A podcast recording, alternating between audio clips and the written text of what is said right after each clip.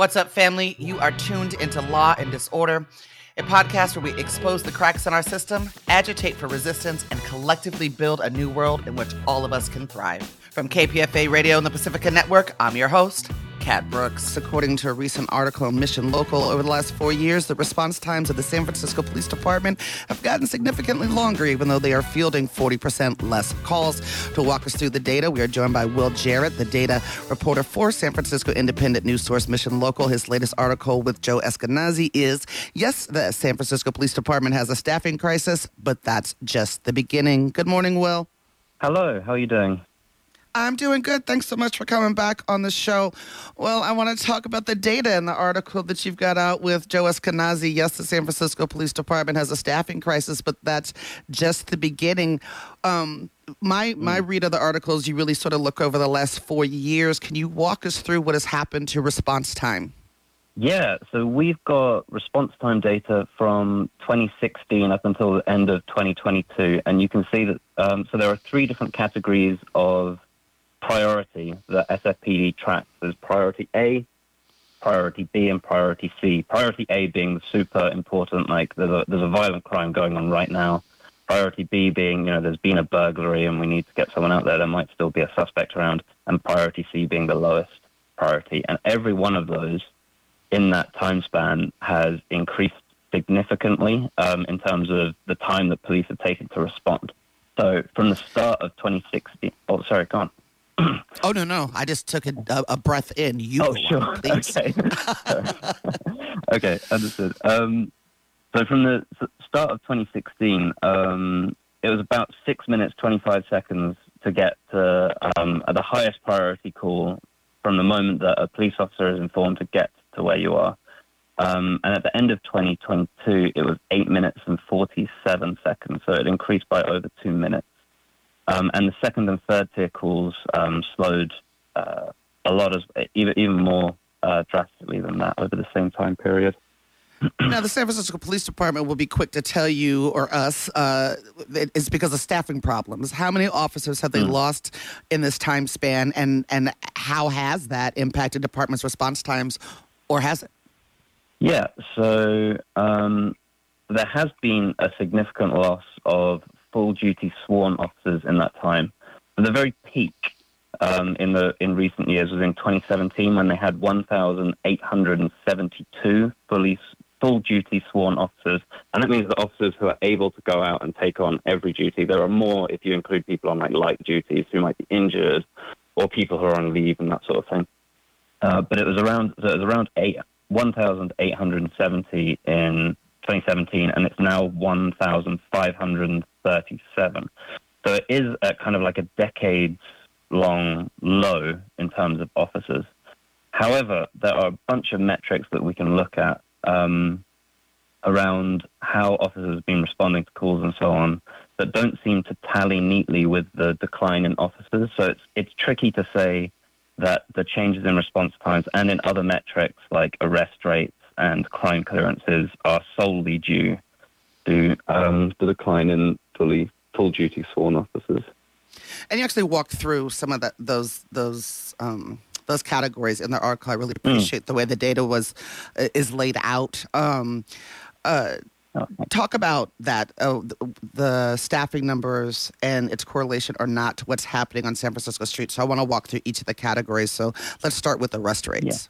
Yeah. Okay. So arrest rates, this is one of the ones that's really kind of uh, most interesting. So if you look at just the last couple of years, which is quite often what SFPD has been doing in their kind of presentations to show, um, you know, to, to argue that they need more officers, you'll see that the number of officers went right down and the arrest rate um, went down as well. But if you look further than the last couple of years, um, you'll see that the arrest rate and the number of officers really doesn't correlate at all. For example, in 2017, um, when SFPD had the highest number of full duty sworn officers, its arrest rate was actually at the at the lowest. So it was about four percent of incidents were leading to an arrest. Um, so yeah, it's it, if you look at the last couple of years, the narrative kind of holds up. If you look back further than that, it seems to get a lot more complicated. And then what? I mean, and SFPD is not unique in this. I just want to say that, right? Solve solve mm-hmm. rates across the country in police departments is is pretty low. But um, talk about what you found when you dug into solve rates for violent crime. Yeah, will do. Um, so yeah, it's it's worth pointing out as well. Uh, first off, that although the arrest rates are kind of then they're not hugely high around um, uh, around uh, around the country and in California. San Francisco does have the the lowest arrest rates in California, so they are kind of special in that regard. Um, in terms of violent crime clearance rates, so they have been dropping over the past uh, few years, but before that they were fairly erratic. Um, they're kind of around about a third um, was was the kind of average for several years, and over the last couple of years they have been dropping down below that. But uh, again, it's not one that's easily correlated with the number of officers that were available. And that's the same for property crime solve rates, correct? Yeah, I mean property crime solve rates are, are even lower. So they'll be uh, for the last decade they've been under ten percent of those crimes have been cleared. Um, and again, over that same period, it has steadily been declining. Um, the highest that we got was around um, 2014. They were about 10% um, of property crimes were being cleared. And that was a point where there was actually low numbers of officers. And after that, when officer numbers went up, property crime, crime clearance rates actually went down. So it's kind of the opposite of the pattern you would expect with lots more officers being able to solve lots more crimes. No, well, I know you're the data dude. So you don't necessarily have to respond to this, but I, I walked through this. we, we, we did this the last time I had you on this show. Um, I, but I just I have to pause for my listeners because we've covered right extensively. We covered extensively the recall efforts against Chesa Boudin, the the stories that were put out there, and that this mm. was his fault right? That the, the lower mm. arrests were his fault, the not solving violent crime was his fault, mm-hmm. rising crime was his fault. Um, all of this was coming out of the district attorney's office, but we just walked through data that shows mm. that it actually didn't have anything to do with the district attorney's office. And at the end of your article uh, with, with Joe, and I don't know if you know, I, I, go through this with you or not. Um, as an abolitionist and as someone who's been in the streets fighting the brutalities of SFPD for years, I bristled a little bit at the idea um, that cops are demoralized, and so they're doing what they call mm. passive policing, right? Um, and and they mm. said that they they just they don't know what their job is anymore, so they're just sitting in their cars. Mm. How does that impact the data that we just walked through? Yeah, I mean that is tricky. I suppose it is one explanation for the patterns that you're seeing in the if you're seeing uh, clearance rates going down over the last couple of years, and if you're seeing um, arrest rates go down. That's one possible explanation that you can put alongside um, other explanations such as lower numbers of officers around. It's very hard to say which one is right. I imagine that it's a, a kind of complicated mix of all of these things. Um, from what the officers were saying, their, their argument was basically, and so so Joe talked to a bunch of um, officers in SFPD and people who used to be officers until recently. And one of the main, as you said, one of the main things that they said was that um, they were very clear on what they weren't meant to be doing now, but they were less sure about what they should be doing. Um, I guess it's kind of, yeah, I'd, I'd say from, from, just looking at the data, it's hard to say what kinds of explanations are, are correct in that in that sense. Um, one one thing that is interesting that kind of feeds into this is that the number of um, calls that SFPD has been um, kind of initiating themselves over the last four years has gone down dramatically. So it used to be about half of the incidents were based on 911 calls, and about half of them were based on stuff that SFPD found themselves. Now it's about uh, about a third of incidents are self-initiated um, and about two thirds are from 911 calls. So you could kind of see that as a possible kind of way into seeing um, that that police are not going out and being as proactive as they used to be. Um, I guess it's kind of complicated as to whether or not that's a you know how of how how positive and how negative that is. I suppose it depends on depends a little bit on your politics.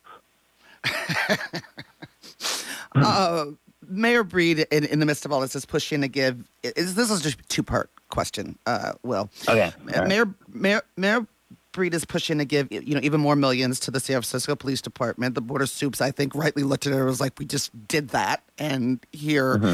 uh, here, here's the performance." First part of the question is: Will money solve the issues uh, we've been speaking about here, response time, solve rates, etc.? But the second, and I think the more more important question, will is from your perch, what would data-driven decision making about what to do with SFPD look like? Well, it's very good questions. um, I guess so. The, the money question um, would it improve things? I suppose the what we looked at in the article was seeing how things have changed over the last ten years or so, and over those ten years, you know, for the vast majority each year, the um, the kind of real terms budget of the police went up, um, and you don't see a steady increase in positive outcomes.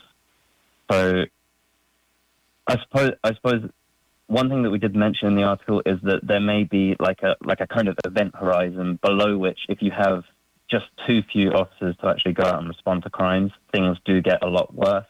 But I would say that it looks as though so far that hasn't been reached, and so the idea of just pouring more money in um, and getting more officers may not um, on on its own solve anything.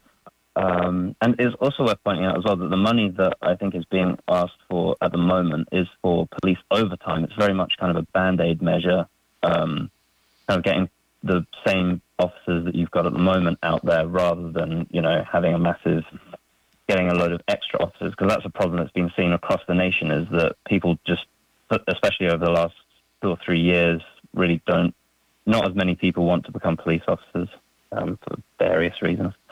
Um, and uh, the second question that was what what would a data driven um, yeah what would data driven reform look like yeah yeah I guess it would look like figuring out which crimes you want to focus the most on and seeing what their clearance rates are and then trying to improve those. Um, so I get, and, and, that is very possible with the data that they've got right now. For instance, like you can see, like San Francisco's the main kind of um, archetypal crime, I guess, is break car break-ins, but the property crime clearance rate is incredibly low. So I guess that's what you see in the media res- reports. You know, you see them quite often. You know, my car was broken into and the police didn't do anything, and that's, you know, that's it's kind of reflected in the data. It looks as though there are tons of those kinds of crimes and they don't often get solved. Um, so I suppose you could figure out some kind of strategy as to which crimes you want to prioritize and then um, try to get those clearance rates up. it just doesn't feel like that's what's happening. Uh, not just with SFPD, with OPD, with all the PDs across the country. It feels very reactionary. Um, Will yeah, Jarrett, anything yeah. I didn't ask you you think is important to, to point out here? Um, good question. Da, da, da. I guess one of the other things that is super important and that I haven't really seen in much of the reporting is that um, so SFPD reports to the state every year on its uh, who it's who it's employing, and one of the interesting trends was that as the number of foreign duty officers, although that has gone down over the last ten years, the number of SFPD civilian employees has gone way up by by like a, a, a few hundred. Um, and so you could see it as not a kind of, if, if you were looking at the total number of employees in the department, you could see it not as kind of a crash, but as a change in the types of employees that SFPD has. All right, well, Jarrett, we're going to leave it there. Thank you so much uh, for your work and for coming on the show. Again, look forward to having you back soon. Cool. Thank you very much for inviting me. You've been listening to Law and Disorder, a podcast where we expose the cracks in our system, agitate for resistance, and collectively build a new world in which all of us can thrive. That's it for this episode, family. You can find more information about topics and guests in this episode's show notes. Law and Disorder is produced at KPFA, that's listener supported radio on the Pacifica Network. The show is produced by Jesse Strauss and hosted by me, Cat Brooks. Our theme music was composed by Steve Raskin of Fort Knox 5. If you like what you heard, please follow us on social media at Law and Dis, that's D I S, and subscribe wherever you listen to podcasts. Feel free to holler at us about something you heard or send us a show idea at law and disorder at kpfa.org. You can also find our content live at 8 a.m. weekdays on KPFA. That's 94.1 FM in the Bay Area. Our show and all of KPFA's programs are funded exclusively by you, the listener. And if you're in a position to support us, please donate today at kpfa.org. Take care of yourself and take care of each other. We all we got, fam.